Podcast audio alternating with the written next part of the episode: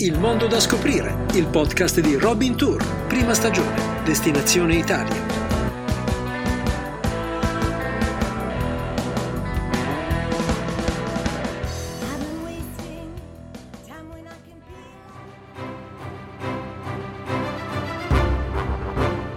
Torino, ma che dignitosa severa città. Niente metropoli, niente moderno come io temevo. Una residence del Seicento, dove un unico gusto ha imperato su tutto, quello della corte e della noblesse. La quiete aristocratica è impressa su ogni cosa, non meschini sobborghi, un gusto unitario che si estende fin dal colore Tutta la città è gialla e color d'ocra. Ma che piazze austere, solenni e lo stile dei palazzi senza pretese, le strade serie e pulite. Tutto molto più dignitoso di quanto mi fossi aspettato. E i più bei caffè che io abbia mai visto. Quei portici poi, dato il clima variabile, rispondono ad una necessità. Inoltre sono ampi e alti, e non opprimono. E la sera, il tramonto dai ponti sul Po è cosa stupenda, al di là del bene e del male. Il grande filosofo tedesco Friedrich Nietzsche visse nella città di Torino solo per un breve periodo, alla fine del 1888, pochi mesi che bastarono però a farlo innamorare. Torino, prima capitale del Regno d'Italia e oggi capoluogo piemontese, città nota per la sua eleganza e la sua raffinatezza, per i suoi portici e per le sue splendide dimore sabaude, la cosiddetta corona di delizie, l'insieme delle residenze reali patrimonio UNESCO, Maison de Plaisance e sontuosi giardini, teatro della raffinata vita di corte e testimonianza del potere di Casa Savoia. Michela Sgherzi, esperta del territorio, ci conduce attraverso i secoli, tra scenari da favola e patrimoni culturali straordinari. Torino è una città ultramillenaria le cui peculiarità eh, paesaggistiche, naturalistiche furono già capite dagli antichi romani nel primo secolo d.C. Avevano notato che il territorio era molto vasto, pianeggiante e naturalmente protetto dai fiumi, dalla collina e dalle montagne che guardano verso la Francia. Eh, nasce così una città romana che ha decretato poi un incastellamento nel corso del Medioevo. Torino quindi ha avuto tanti volti, eh, soprattutto grande, eh, il grande trionfo durante l'epoca barocca, per dare proprio un'indicazione a livello cronologico, ha un bellissimo contorno liberty, perché comunque la città si è espansa soprattutto lungo il fiume e lungo tutte quelle aree che oggi sono le zone più signorili di Torino, durante la fine dell'Ottocento, i primi anni venti del 1900, quindi ci sono tantissime architetture di stampo Liberty, Art Nouveau e neogotico e poi dobbiamo ricordare la città più contemporanea con il profilo della mole antonelliana che oggi occhieggia a distanza con il grande capolavoro di Renzo Piano che appunto ha realizzato qualche anno fa il famoso grattacielo San Paolo. Torino è stata la prima capitale d'Italia nel 1861, una città che oggi gode insieme a tutto il territorio di quella che noi definiamo la corona di delizie, che è appunto l'insieme delle dimore sabaude. Al centro ovviamente si ricorda Palazzo Reale, si possono articolare dei bellissimi percorsi nel piano nobile di palazzo con l'armeria reale e la regia quadreria, oggi chiamata Galleria Sabauda. Poi andiamo a Palazzo Madama, che è un capolavoro architettonico al cui interno è ospitato il Museo Civico di Arte Antica. Ricordiamo che Palazzo Madama fu anche la sede del primo Senato italiano.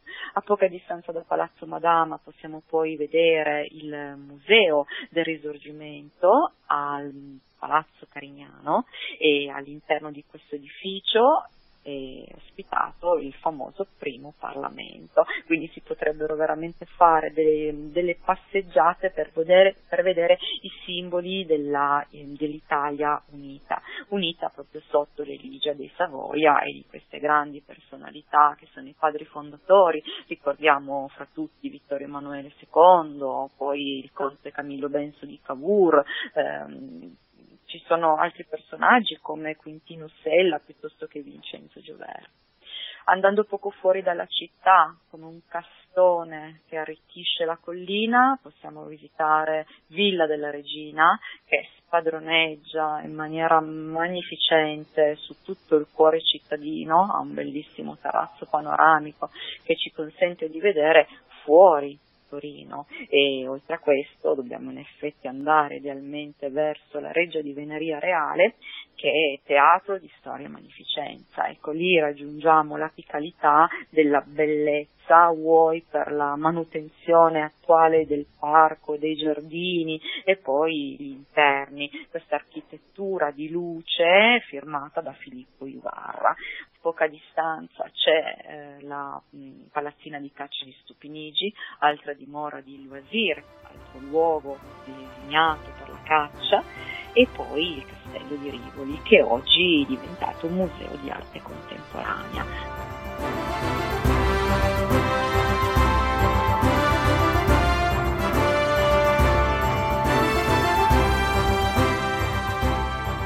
Torino è anche famosa per i suoi musei e non c'è persona che giustifichi comunque la presenza in città se non va a visitare il museo egizio, che è il primo museo egizio aperto al mondo nel lontano 1824 e poi un occhio ai musei più contemporanei, come ad esempio il Museo del Cinema e il Museo dell'Automobile, che sono stati eh, ridisegnati e riallestiti in maniera strabiliante da François Confinot.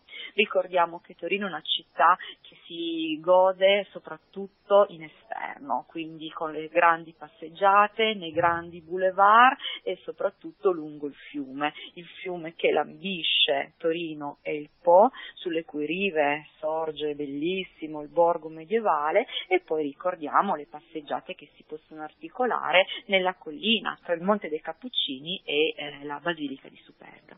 Ultima cosa da ricordare è che Torino è anche una città molto famosa per la sua enogastronomia e tra questi ricordiamo eh, la bevanda tipica, tanto amata anche dal conte di Cavour, che era il bicerin. Il bicerin è una bevanda molto calorica ma altrettanto buona che viene servita all'interno di un bicchiere di vetro alto e trasparente dove nella parte superiore viene messa crema di panno, crema di latte e poi si assaggia questo cioccolato di nocciole piemontesi. E il segreto per degustarlo è non aggiungere zucchero e non mescolare con il cucchiaino proprio perché bisogna sentire il gusto fresco della panna che diventa via via più intenso fino a raggiungere l'aroma di queste nocciole piemontesi miste al cioccolato.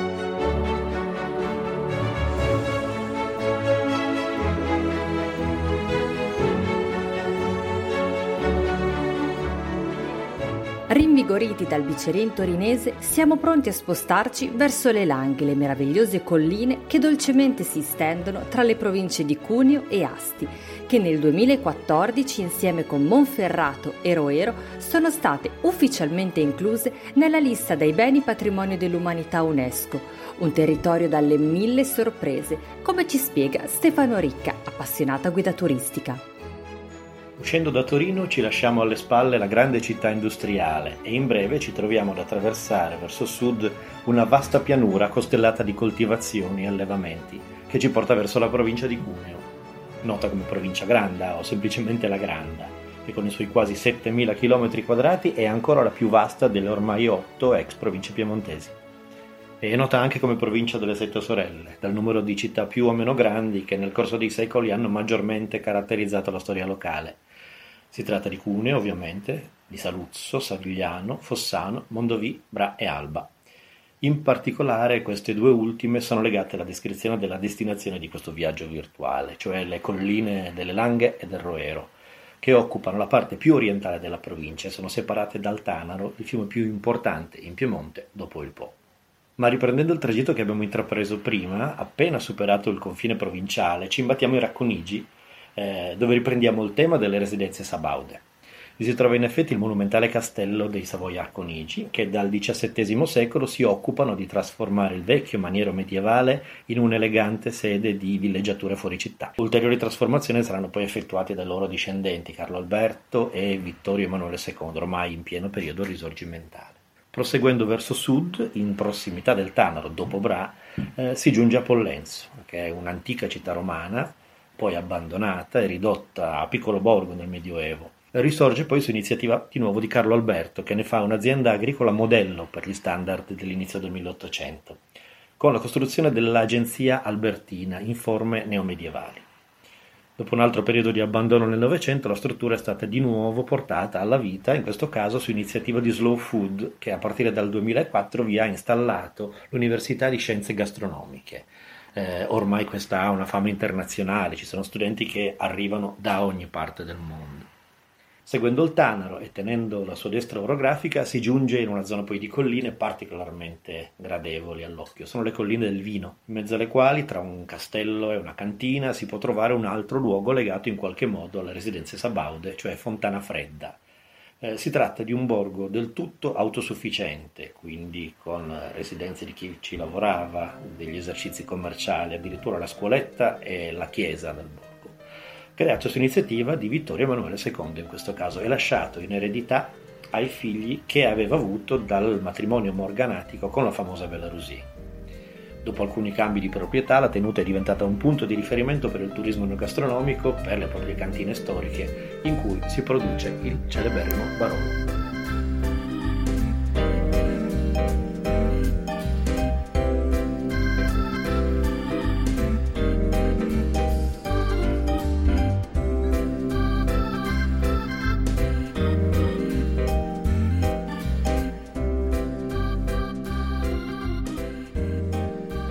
Il Barolo è senz'altro il nome più altisonante della produzione vitivinicola piemontese. È strettamente legato ad un territorio limitato, però. Eh, si può produrre esclusivamente in 11 comuni, cioè il comune di Barolo stesso, più altri 10 comuni limitrofi, utilizzando in purezza un vitigno autoctono di grande pregio, il Nebbiolo.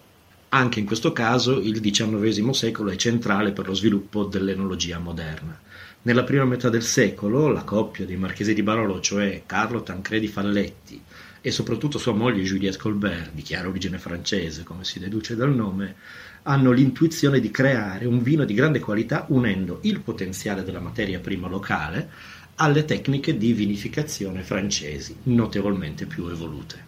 Alla morte della coppia eh, di marchesi, il castello di Barolo ha cambiato funzione svariate volte negli ultimi anni, è diventato sede del Museo del Vino o Wine Mew, o Wine Museum, e dell'Enoteca regionale del Barolo e le cantine storiche sono tuttora in attività. Quindi ci si trova in mezzo a un paesaggio da fiaba, qui fatto di colline dolci totalmente coltivate vigneto, eh, centinaia di cantine, borghi medievali arroccati e un numero impressionante di castelli.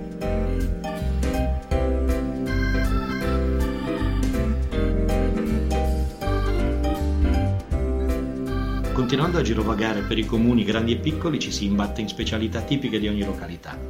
Secchierasco, con le sue vie a scacchiera regolare e famosa per i mastri cioccolatai e per l'allevamento delle lumache, la città di Bra, che si trova esattamente di fronte, ha legato la sua fama alla produzione e all'affinamento dei formaggi, tanto che ogni due anni ospita un'altra iniziativa di Slow Food. Tra parentesi, Slow Food ha avuto la sua culla proprio qui negli anni Ottanta. Questo evento, ospitato in Bra ogni due anni, prende il nome di Cheese e ovviamente è un festival a tema formaggi.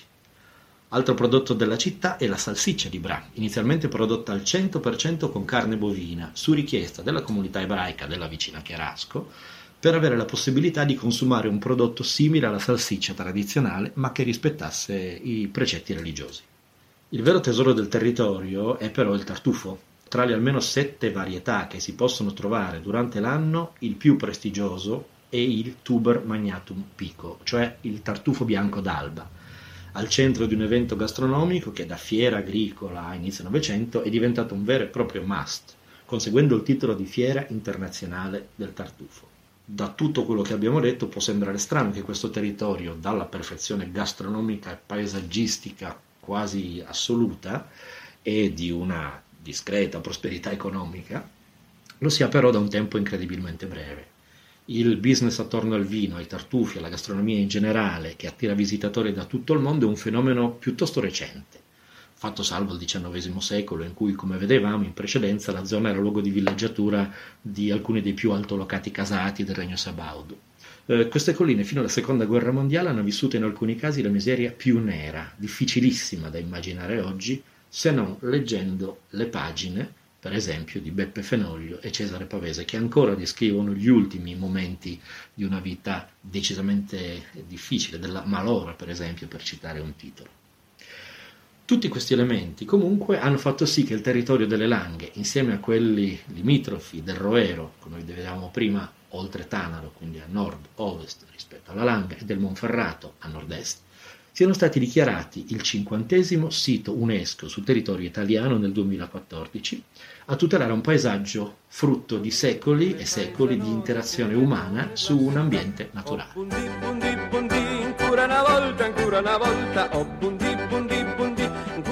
Che sia la profumata estate, che sia l'abbagliante autunno, Torino e le Langhe sono una destinazione da puntare in agenda, perché, come dicono i piemontesi, quando che superga all'Alcapel, o ca fa brut, o ca fa bel.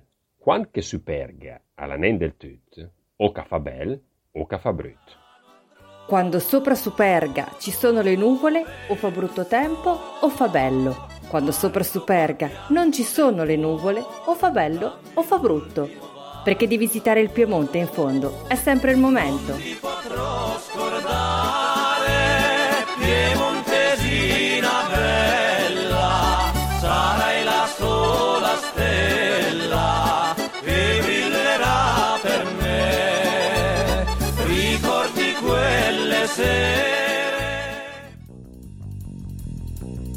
Avete ascoltato Il mondo da scoprire, Destinazione Italia, il podcast di Robin Tour. Puoi riascoltare questa ed altre puntate su robintour.it.